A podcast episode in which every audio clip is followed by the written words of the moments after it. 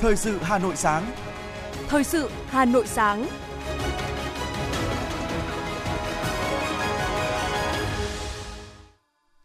Ngọc Bách và Hoài Linh xin được đồng hành cùng quý thính giả trong 30 phút của chương trình Thời sự sáng ngày hôm nay, thứ hai ngày 15 tháng 8. Chương trình có những nội dung chính sau đây. Chủ tịch nước Nguyễn Xuân Phúc cùng các đồng chí lãnh đạo, nguyên lãnh đạo Đảng, Nhà nước dâng hương kỷ niệm 53 năm ngày mất của Chủ tịch Hồ Chí Minh.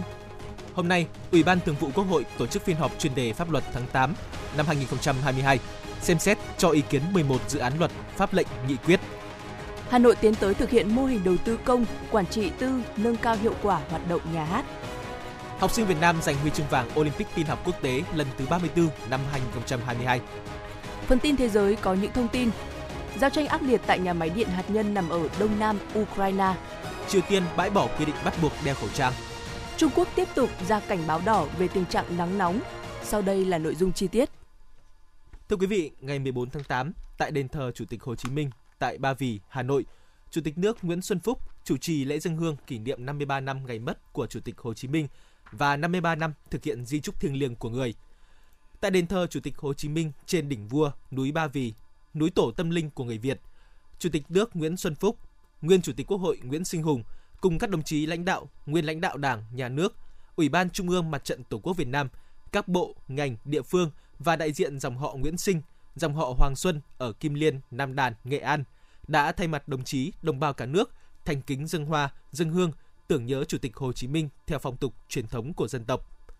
Vào hồi 9 giờ 47 phút ngày 2 tháng 9 năm 1969, nhằm ngày 21 tháng 7 năm Kỷ Dậu, cách đây 53 năm, Chủ tịch Hồ Chí Minh đã vĩnh biệt toàn thể dân tộc Việt Nam, thanh thản về với tổ tiên, cội nguồn của dân tộc. Trước lúc đi xa, Bác đã để lại bản di trúc thiêng liêng là tài sản tinh thần vô giá, là những lời căn dặn và tình cảm thiết tha, là niềm tin sâu sắc gửi lại cho các thế hệ mai sau. Kỷ niệm lần thứ 53 năm ngày Bác đi xa theo phong tục, truyền thống của dân tộc và 53 năm thực hiện di trúc của người cũng là dịp để toàn Đảng, toàn dân và toàn quân tưởng nhớ tri ân công lao trời biển của người đối với dân tộc Việt Nam. Đây cũng là dịp để toàn thể đồng chí, đồng bào tiếp tục đẩy mạnh học tập và làm theo tấm gương đạo đức Hồ Chí Minh. Qua đó, hun đúc thêm niềm tin và khát vọng vươn lên của dân tộc để xây dựng đất nước Việt Nam hùng cường, sánh vai với các nước bầu bạn khắp năm châu trong tương lai như mong ước của bác lúc sinh thời. Từ ngày hôm nay, 15 tháng 8 đến hết ngày 18 tháng 8, Ủy ban Thường vụ Quốc hội tổ chức phiên họp chuyên đề pháp luật tháng 8 năm 2022. Theo dự kiến chương trình phiên họp, Ủy ban Thường vụ Quốc hội sẽ cho ý kiến về các dự án Luật bảo vệ quyền lợi người tiêu dùng sửa đổi, Luật phòng thủ dân sự, Luật phòng chống rửa tiền, Ủy ban Thường vụ Quốc hội cũng cho ý kiến vào dự thảo nghị quyết ban hành nội quy kỳ họp Quốc hội sửa đổi, dự án pháp lệnh xử phạt vi phạm hành chính đối với hành vi cản trở hoạt động tố tụng, xem xét thông qua dự án pháp lệnh xử phạt vi phạm hành chính đối với hành vi cản trở hoạt động tố tụng. Tại phiên họp, Ủy ban Thường vụ Quốc hội sẽ cho ý kiến về việc giải trình, tiếp thu, chỉnh lý các dự án luật dầu khí sửa đổi, luật phòng chống bạo lực gia đình sửa đổi, luật thanh tra sửa đổi, luật thực hiện dân chủ cơ sở, luật sửa đổi, bổ sung một số điều của luật tần số vô tuyến điện Thành ủy Hà Nội vừa ban hành thông báo số 853 về kết luận của đồng chí Nguyễn Văn Phong, Phó Bí thư Thành ủy, trưởng ban chỉ đạo chương trình số 06 của Thành ủy khóa 17 về phát triển văn hóa, nâng cao chất lượng nguồn nhân lực, xây dựng người Hà Nội thanh lịch văn minh giai đoạn 2021-2025. Tại hội nghị giao ban thường trực ban chỉ đạo đánh giá kết quả công tác 6 tháng đầu năm, phương hướng, nhiệm vụ 6 tháng cuối năm 2022 vừa diễn ra.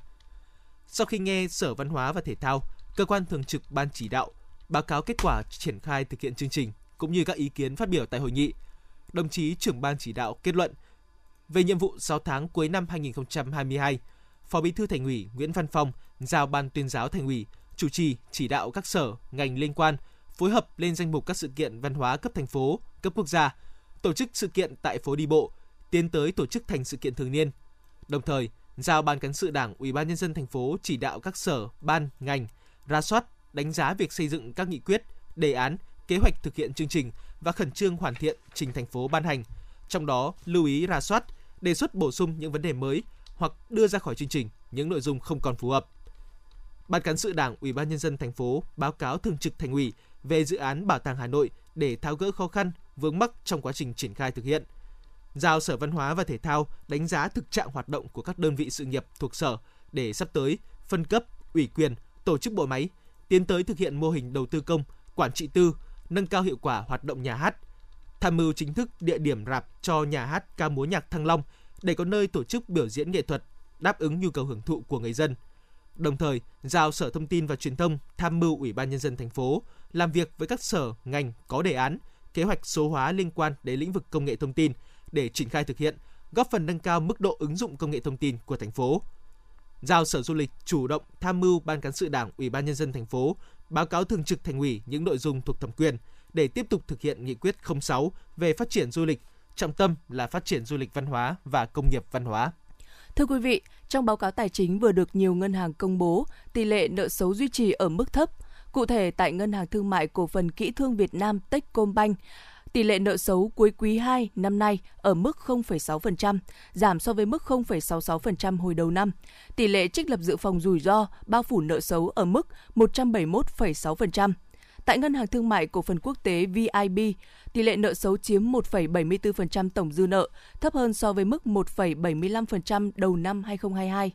Tương tự, tại Ngân hàng Thương mại Cổ phần Hàng hải MSB, tỷ lệ nợ xấu cũng giảm từ mức 1,74% đầu năm nay về mức là 1,5% vào cuối quý 2 năm nay. Với Ngân hàng Thương mại Cổ phần An Bình AB Bank, nợ xấu chiếm tỷ lệ 2,3% trên tổng dư nợ, giảm nhẹ so với mức 2,34% hồi đầu năm. Còn tại Ngân hàng Thương mại Cổ phần Bắc Á, Bắc Á Banh, nợ xấu là 0,72%, giảm so với mức 0,77% hồi đầu năm 2022. Mặc dù nhiều chuyên gia dự báo nợ xấu có thể tăng trở lại trong những tháng cuối năm 2022, nhưng vấn đề nợ xấu không quá lo ngại. Ngân hàng Nhà nước cho biết vẫn đang phối hợp tốt với các cơ quan chức năng, doanh nghiệp, khách hàng để kiểm soát vấn đề nợ xấu. Theo đó, nhiều ngân hàng đã trích lập dự phòng rủi ro lên tới 100%, cho thấy việc sẵn sàng ứng phó với diễn biến nợ xấu khi thời hạn cơ cấu lại các khoản nợ không còn nhiều. Qua đó sẽ tăng sức đề kháng cho toàn hệ thống ngân hàng trước những diễn biến khó khăn của nền kinh tế. Thưa quý vị, bên cạnh những lợi ích rõ ràng thì mạng viễn thông, mạng internet, mạng xã hội cũng tiềm ẩn nhiều nguy cơ cho người dùng, trong đó có vấn đề lừa đảo chiếm đoạt tài sản. Các cơ quan chức năng khuyến cáo người dân cần nâng cao cảnh giác trước thủ đoạn của các đối tượng lừa đảo. Trong bối cảnh thế giới có nhiều diễn biến phức tạp, khó lường, hệ thống thương vụ Việt Nam tại nước ngoài đã trở thành cánh tay nối dài đưa hàng Việt Nam ra thế giới, đóng góp cho tăng trưởng xuất nhập khẩu. Thời gian tới, các thương vụ Việt Nam tại nước ngoài tiếp tục đổi mới phương thức xúc tiến thương mại, tạo cầu nối hữu hiệu giữa doanh nghiệp trong nước với các thị trường thế giới. Thưa quý vị và các bạn, năm 2021 và 7 tháng đầu năm nay 2022, kinh tế của huyện Sóc Sơn tiếp tục bị ảnh hưởng nặng nề bởi dịch COVID-19. Tuy nhiên, các hoạt động sản xuất kinh doanh trên địa bàn huyện vẫn được duy trì ổn định. Huyện đã và đang tập trung thực hiện các giải pháp tháo gỡ khó khăn, tạo sức bật mới trong phát triển. Năm 2021, tổng giá trị sản xuất của Sóc Sơn đạt 18.223 tỷ đồng, tăng 4,97% so với năm 2020. Thu nhập bình quân đầu người đạt 56,2 triệu đồng một người một năm. 7 tháng đầu năm 2022, kinh tế dần phục hồi đạt 9.200 tỷ đồng, tăng 7,95% so với cùng kỳ năm 2021.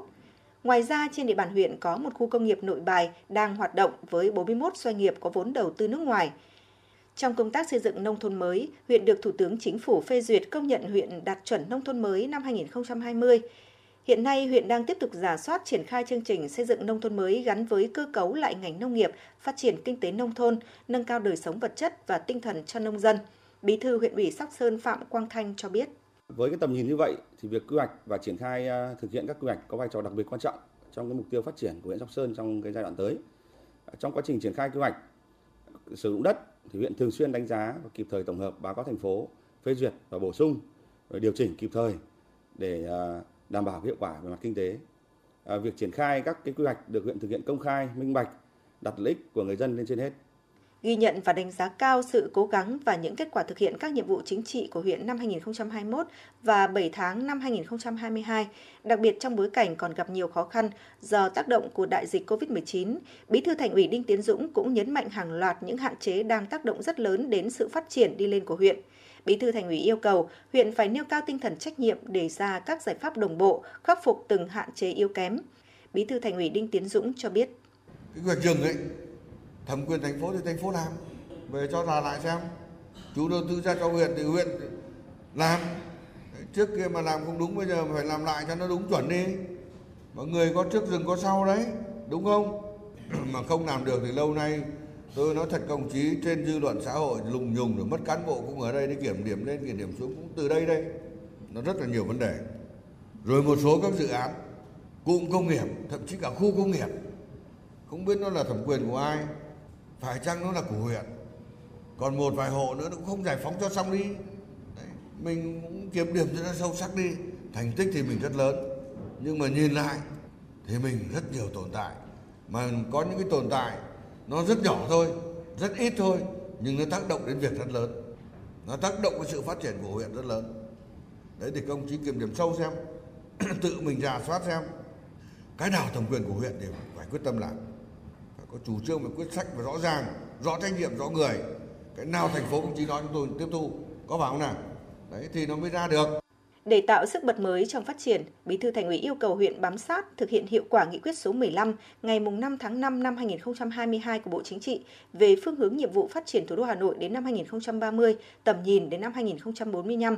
Trong đó, huyện Sóc Sơn cùng với huyện Mê Linh, Đông Anh được định hướng phát triển là thành phố phía Bắc của thủ đô, gắn với phát triển công nghiệp, dịch vụ y tế, giáo dục, sinh thái, Liên quan đến công tác quản lý vận hành khu liên hợp xử lý chất thải rắn Sóc Sơn, Bí thư Thành ủy khẳng định đây là nhiệm vụ rất quan trọng, nhạy cảm nên các cơ quan liên quan và huyện Sóc Sơn phải thực hiện thật tốt, triển khai đồng bộ các dự án, công trình, giải pháp đảm bảo an ninh an toàn. Ban cán sự Đảng Ủy ban dân thành phố chỉ đạo phối hợp với chủ đầu tư nhà máy điện rác để hoàn tất thủ tục, nhanh chóng nâng cao công suất để nâng cao hiệu quả xử lý rác cho thành phố.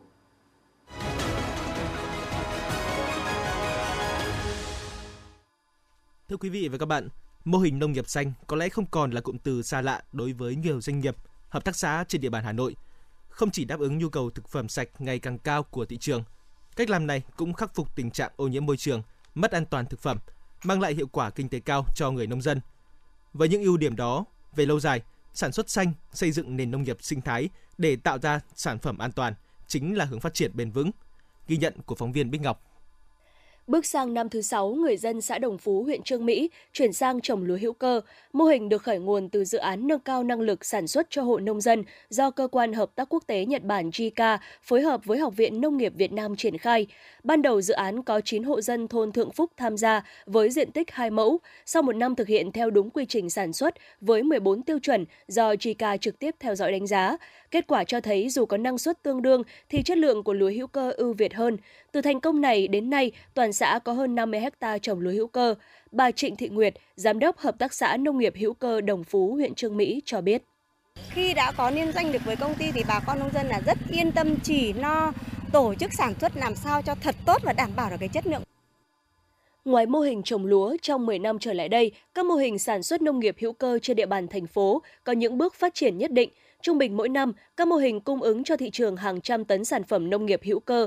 Đáng chú ý, một số sản phẩm nông nghiệp hữu cơ rau lúa bưởi của các đơn vị doanh nghiệp đã có chỗ đứng trên thị trường. Tiêu biểu như Hợp tác xã sản xuất và tiêu thụ rau hữu cơ công nghệ cao cuối quý, huyện Đan Phượng – trang trại hoa viên Thạch Thất, hợp tác xã dịch vụ nông nghiệp sạch hữu cơ Thanh Xuân Sóc Sơn, nông trại hữu cơ Tuệ Viên Long Biên, hợp tác xã nông nghiệp hữu cơ Đồng Phú Trương Mỹ và các đơn vị thực hiện chăn nuôi chuyển đổi hữu cơ đối với tổng đàn khoảng hơn 14.000 con lợn gà bò. Bà Đặng Thị Cuối, giám đốc hợp tác xã rau hữu cơ công nghệ cao Cuối Quý chia sẻ. Tôi theo ờ, sản xuất theo cái quy trình uh, tiên tiến thì chúng tôi làm thì nó đỡ tốn công hơn. Khi gieo hạt xong cái này đi ra khỏi là đóng cửa lại không vào chi trong ruộng cả. Điều tiết nước thì ở ngoài. Đó, xong rồi thì nước ừ, tưới ra rau thì tôi qua máy lọc. Tôi lọc xuống một cái bể to thì vừa gia đình nhà tôi sinh hoạt, ăn uống đều ở cái bể ý hết và đồng thời là cũng là nước tưới rau. Công tác hậu kiểm thì cứ ờ, ở đây thì có giám sát của mấy cái mô hình à, mấy cái cửa hàng người ta à, lấy rau thì họ có giám sát viên của họ thì họ đến vườn lúc bất cứ lúc nào. Họ lấy rau bất cứ ở đâu và họ lấy đất lấy nước bất cứ chỗ nào cũng được họ đi tự đi xét nghiệm còn nếu không thì cứ 6 tháng mình xét nghiệm một lần Bên cạnh cung cấp các sản phẩm nông sản an toàn, gần 2 năm qua thức ăn chăn nuôi tăng giá khiến nhiều hộ chăn nuôi trên cả nước lao đao, thiệt hại kinh tế thậm chí phá sản, bỏ trống chuồng nuôi. Khi chuyển sang nguồn thức ăn chăn nuôi hữu cơ có nguồn gốc rõ ràng, còn giúp giảm chi phí đầu vào, nâng cao chất lượng sản phẩm. Anh Nguyễn Văn Lượng, thôn Thụy Phiêu, xã Thụy An, huyện Ba Vì cho hay. Em cảm thấy là đàn gà nó đẹp hơn và nó phát triển nhanh. Mà chất lượng thịt thì em cũng ra được nhiều đan rồi mà thấy người ta đánh giá là đạt thịt thơm ngon dai. Cái thời gian nuôi thì uh, cũng tương đương rồi cũng tương đương nhưng mà giá thành sản phẩm là rẻ hơn. Rẻ hơn so với là mình qua đại lý cám mà từ nhà máy trở về đấy là mình không không qua không không phối trộn gì thêm vào đấy. Còn mình đều làm theo uh, khoa học công nghệ rồi ờ, công ty áp tách thì mình thêm một công đoạn mình phối trộn thì giá thành nó sẽ giảm xuống từ hiệu quả thực tế cho thấy sản xuất hữu cơ là bước phát triển tất yếu của nền nông nghiệp hiện đại, giảm thiểu tác động đến môi trường và tạo ra sản phẩm sạch và an toàn.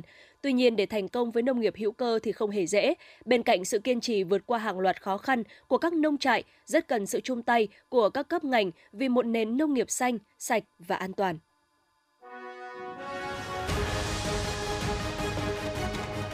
Thời sự Hà Nội, nhanh, chính xác, tương tác cao. Thời sự Hà Nội, nhanh, chính xác, tương tác cao.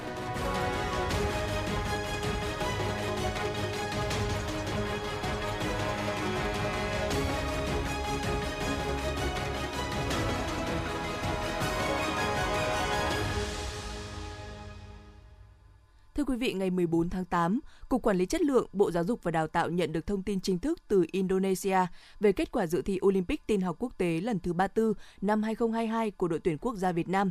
Cả 4 trên 4 thí sinh dự thi đều đoạt huy chương, trong đó có một huy chương vàng và ba huy chương bạc. Thí sinh đoạt huy chương vàng là em Trần Xuân Bách, lớp 11, trường Trung học phổ thông chuyên khoa học tự nhiên, Đại học Quốc gia Hà Nội.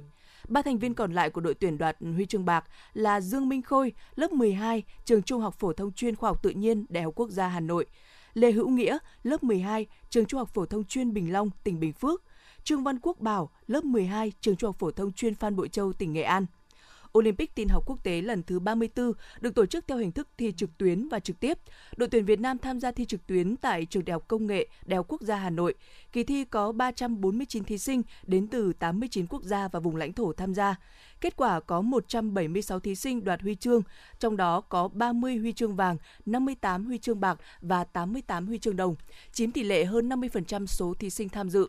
Với tỷ lệ đạt huy chương 100%, đội tuyển quốc gia Việt Nam đứng trong top 9 quốc gia và vùng lãnh thổ. Theo đánh giá của Bộ Giáo dục và Đào tạo, thành tích xuất sắc của đội tuyển đã khẳng định sự nỗ lực, cố gắng vượt bậc trong học tập, rèn luyện của học sinh, giáo viên và các nhà trường trong bối cảnh có nhiều khó khăn do ảnh hưởng của dịch bệnh COVID-19. Tin từ Bộ Y tế chiều qua, trong 24 giờ, nước ta ghi nhận 1.429 ca mắc COVID-19, trong đó 1.428 ca mắc trong nước, giảm 387 ca so với ngày trước đó và có một ca nhập cảnh. Đây là ngày thứ hai liên tiếp số ca mắc mới COVID-19 giảm sau khi tăng vọt trong những ngày qua. Ngoài ra, số bệnh nhân thở oxy cũng giảm 31 ca so với ngày trước đó và có thêm một ca tử vong tại Tây Ninh. Như vậy, kể từ đầu dịch đến nay, Việt Nam có 11 triệu 365.784 ca nhiễm, đứng thứ 12 trên 227 quốc gia và vùng lãnh thổ. Trong khi với tỷ lệ số ca nhiễm trên 1 triệu dân, Việt Nam đứng thứ 112 trên 227 quốc gia và vùng lãnh thổ. Bình quân cứ 1 triệu người có 114.589 ca nhiễm. Về tình hình điều trị, có thêm 5.932 bệnh nhân được công bố khỏi bệnh trong ngày, nâng tổng số ca được điều trị khỏi là 10.020.569 ca. Ngoài ra, hiện có 106 bệnh nhân đang thở oxy, trong đó có 90 ca thở oxy qua mặt nạ, 6 ca thở oxy dòng cao HFNC, 3 ca thở máy không xâm lấn và 7 ca thở máy xâm lấn. Về số bệnh nhân tử vong, trong 24 giờ qua, cả nước ghi nhận một ca tử vong tại Tây Ninh. Tổng số ca tử vong do COVID-19 tại Việt Nam tính đến nay là 43.098 ca, chiếm tỷ lệ 0,4% so với tổng số ca nhiễm. Tổng số ca tử vong xếp thứ 24 trên tổng cộng 227. Số ca tử vong trên 1 triệu dân xếp thứ 134 trên 227 quốc gia, vùng lãnh thổ trên thế giới. Cũng theo thông tin đến từ Bộ Y tế, hiện tổng số liều vaccine đã được tiêm là 251 triệu 304.132 liều. Trong đó, số liều tiêm cho người từ 18 tuổi trở lên là hơn 216 triệu liều. Số liều tiêm cho trẻ từ 12 đến 17 tuổi là hơn 21 triệu liều. Số liều tiêm cho trẻ từ 5 đến dưới 12 tuổi là hơn 13 triệu liều. Bệnh viện Nhi Trung ương đã xác nhận thông tin về việc tiếp nhận một bé trai 3,5 tuổi ở Hà Nam nghi bị bạo hành. Điều đáng nói, khoảng 3 tuần trước, bệnh viện này cũng tiếp nhận một bé gái 18 tháng tuổi ở Hà Nội bị người giúp việc bạo hành, nhập viện trong tình trạng hôn mê. Theo thông tin ban đầu, trẻ bị cho vào thùng giấy rồi nhốt trong tủ cấp đông. bé trai 3,5 tuổi nghi bị bạo hành hiện sức khỏe đã ổn định và đang được chăm sóc, điều trị tích cực tại Bệnh viện Nhi Trung ương. Hiện vụ việc đang được cơ quan điều tra làm rõ. Cơ quan công an đã tạm giữ đối tượng nghi bạo hành trẻ là nam giới, sinh năm 1997. Chuyển sang những thông tin về giao thông đô thị. Sở Xây dựng Hà Nội cho biết từ đầu năm 2022 đến nay, các đơn vị chức năng đã cắt tỉa 70.921 cây bóng mát trên các tuyến phố. Trong đó cắt tỉa vén tán, nâng cao vòm lá để bảo đảm cảnh quan là hơn 65.000 cây, còn lại cắt tỉa làm thưa tán, thấp tán, hạ độ cao để phòng ngừa gây đổ do mưa bão. Cụ thể với khu vực 12 quận, công ty trách nhiệm hữu hạn một thành viên công viên cây xanh Hà Nội đã cắt tỉa hơn 39.000 cây trên 318 tuyến đường phố và 7 công viên vườn hoa trong đó cắt tỉa, vén tán, nâng cao vòng lá gần 34.000 cây, cắt tỉa làm thưa tán, thấp tán, hạ độ cao cho hơn 5.000 cây.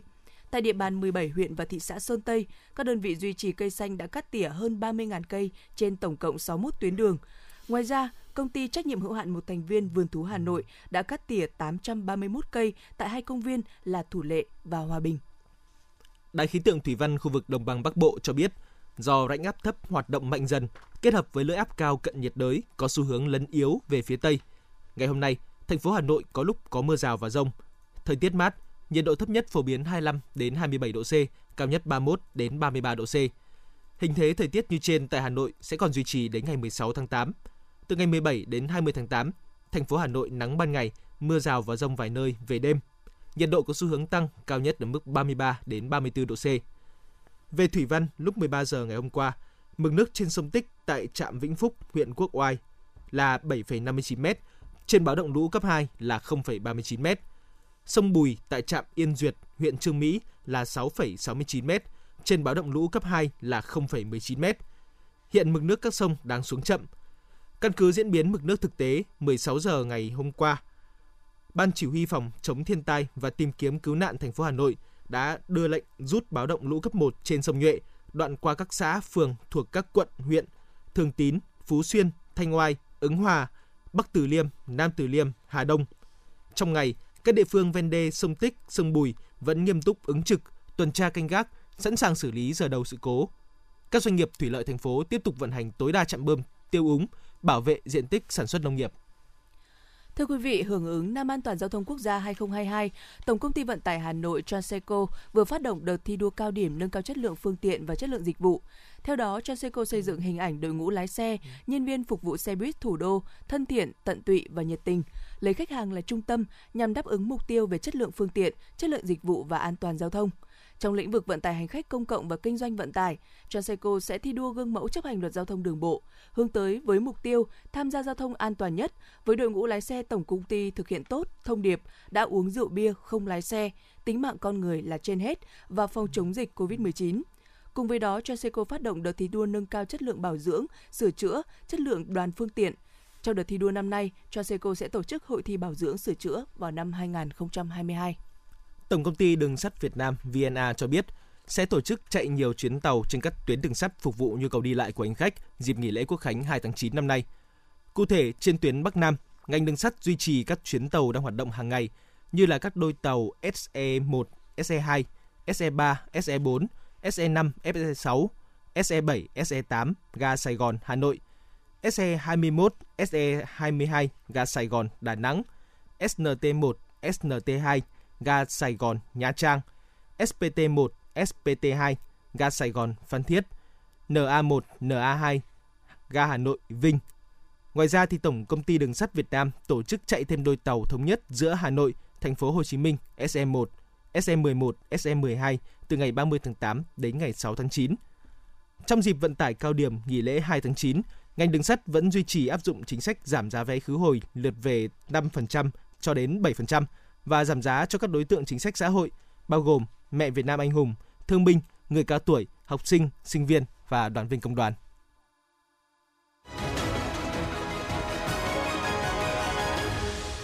Quý vị đang nghe chương trình thời sự của Đài Phát thanh Truyền Hà Nội, được phát trực tiếp trên sóng FM tần số 90 MHz. Xin được chuyển sang phần tin thế giới. Tại Ukraine, chiến sự vẫn tiếp diễn. Tâm điểm giao tranh hiện là khu vực nhà máy điện hạt nhân có tên Zaporizhia. Đây là nhà máy điện hạt nhân lớn nhất châu Âu, nằm ở đông nam Ukraine và hiện do Nga kiểm soát. Cộng hòa Séc áp đặt những hạn chế cứng rắn đối với thị thực của công dân Nga. Bộ trưởng Ngoại giao Séc Jan Lipavsky cho biết, chính phủ Séc sẽ tìm kiếm sự đồng thuận về biện pháp mạnh tay liên quan tới thị thực của công dân Nga mà cho đến nay vẫn chưa thu hút được sự quan tâm của các thành viên EU ngoài các nước Baltic. Mỹ thông báo sẽ phân bổ thêm 150 triệu đô la Mỹ để hỗ trợ trẻ em và phụ nữ Afghanistan giải quyết tình trạng mất an ninh lương thực ở quốc gia này. Hiện 70% số hộ gia đình Afghanistan không thể lo đủ cho các nhu cầu cơ bản. Gần một nửa dân số không được đảm bảo an ninh lương thực và 3 triệu trẻ em có nguy cơ bị suy dinh dưỡng. Triều Tiên đã nới lỏng các biện pháp hạn chế được áp dụng để phòng chống dịch bệnh trong bối cảnh nước này tiến tới trở lại trạng thái bình thường sau tuyên bố chiến thắng trong cuộc chiến chống đại dịch COVID-19. Hàn Quốc đang khẩn trương xây dựng phương án chống ngập cho thủ đô Seoul sau trận mưa lịch sử gây thiệt hại nghiêm trọng vào tuần trước. Chính phủ Hàn Quốc đang kêu gọi các cơ quan chủ động phương án ứng phó với đợt mưa lớn được dự báo sẽ tiếp tục xảy ra trong những ngày tới đây. 2.000 hộ gia đình ở quận Me Sai, thành phố Chiang Rai, Thái Lan đã bị ngập nặng do vỡ đê sông Sai. Các con sông nằm ở khu vực biên giới Thái Lan, Myanmar. Giới chức địa phương đã phải khuyến cáo người dân di chuyển lên vùng đất cao hơn để phòng nước sông dâng cao. Trung Quốc tiếp tục ra cảnh báo đỏ về nhiệt độ, mức cảnh báo cao nhất trong hệ thống cảnh báo thời tiết cấp 4 của nước này. Cảnh báo được đưa ra sau khi Trung Quốc ghi nhận các đợt nắng nóng như thiêu đốt tại nhiều khu vực. Để tránh ảnh hưởng của nắng nóng, chính quyền địa phương đã nêu yêu cầu thực hiện các biện pháp khẩn cấp như tạm dừng các công việc ngoài trời tiếp xúc với nhiệt độ cao, chú ý đến an toàn cháy nổ, đặc biệt là quan tâm đến các nhóm người dễ bị tổn thương. Trung Quốc có hệ thống cảnh báo thời tiết 4 cấp, trong đó cảnh báo đỏ là mức cảnh báo nghiêm trọng nhất, tiếp theo là cảnh báo màu cam, vàng và cuối cùng là xanh lam.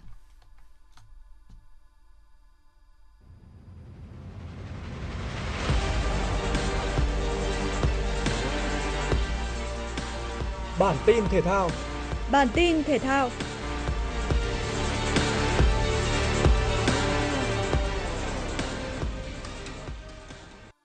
Ở chung kết giải quần vợt đồng đội quốc tế Davis Cup nhóm 3, khu vực châu Á-Thái Bình Dương 2022, đội tuyển Việt Nam gặp Pacific Oceania. Tại trận đơn đầu tiên, Trịnh Linh Giang so tài với Clement Maki. Tay vợt 19 tuổi đã thi đấu ấn tượng để đánh bại Linh Giang với tỷ số 2-0. Đây cũng là trận đơn đầu tiên đội tuyển Việt Nam nhận thất bại tại giải năm nay. Lý Hoàng Nam bước vào trận thứ hai gặp Colin Sinclair.